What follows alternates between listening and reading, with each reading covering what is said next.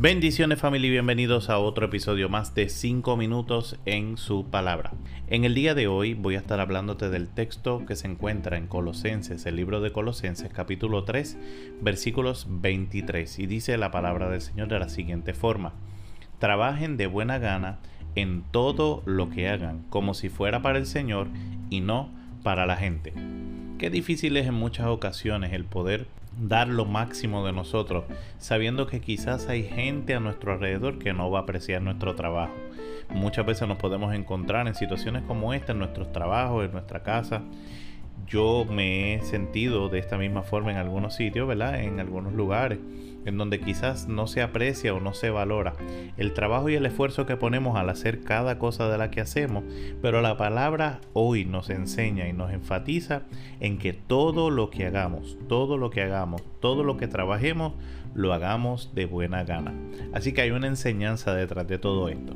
Cada vez que nos proponemos hacer algo, cada vez que salimos afuera a trabajar, cada vez que salimos afuera a estudiar, cada vez que salimos a hacer cualquier cosa, aún en nuestra casa, sin salir de nuestra casa, todo lo que nosotros vayamos a desarrollar tiene a través de la figura de Cristo un nuevo estándar y es que lo trabajemos y lo hagamos como si fuera para Dios. La realidad es que todo procuramos el que la gente vea y evalúe nuestro trabajo, que evalúe nuestro desempeño.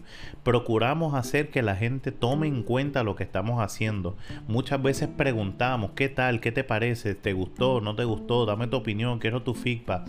Muchas veces hay gente que viene a darnos una opinión o vienen a darnos alguna sugerencia y está bien estar abierto a escuchar sugerencias, está bien escuchar eh, un poquito de retroalimentación para saber eh, si está gustando, si no está gustando, pero quiero que tengas algo bien claro. La opinión que más importa es la opinión que tenga Dios sobre lo que tú estás haciendo.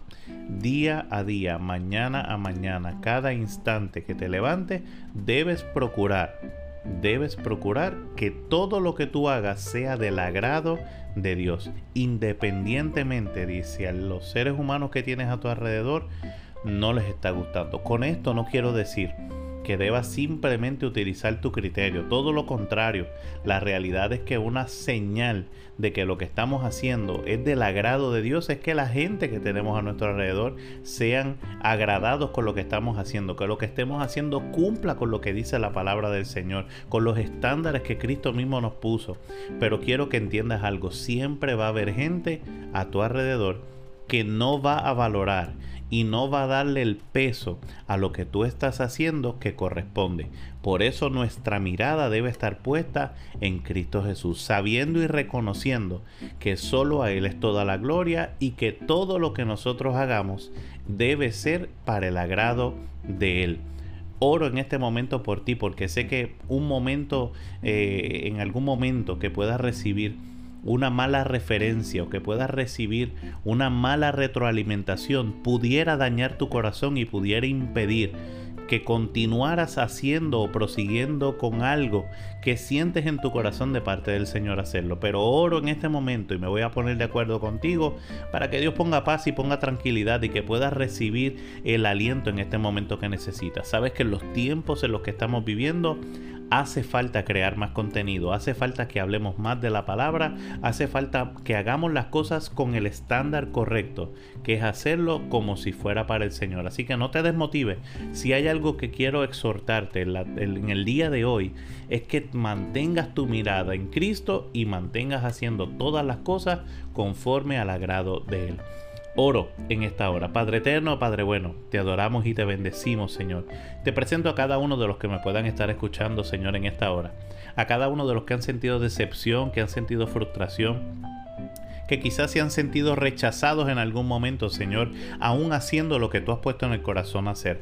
Señor, que han recibido una retroalimentación incorrecta que quizás no ha sido del agrado, Señor, de aquellos que están a su alrededor. Yo te pido en el nombre poderoso de Jesús que tú pongas, Señor, en su corazón y en su mente paz, que pongas paz, tranquilidad, Señor, que pongas la convicción, Señor, de que si están haciendo lo que están haciendo, a la altura que se merece lo que están haciendo, a la altura que tú te mereces, que continúen haciendo y que se mantengan enfocados en ti.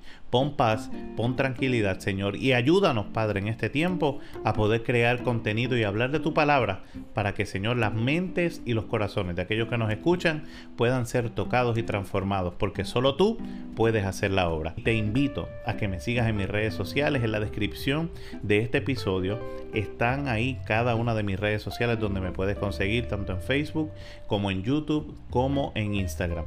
Así que te bendigo y si esta palabra ha sido de bendición para ti, quiero pedirte por favor que me ayudes a compartirla, envíasela a alguien, compártesela a alguien y ayúdame a propagar la palabra del Señor. Te bendigo en esta hora.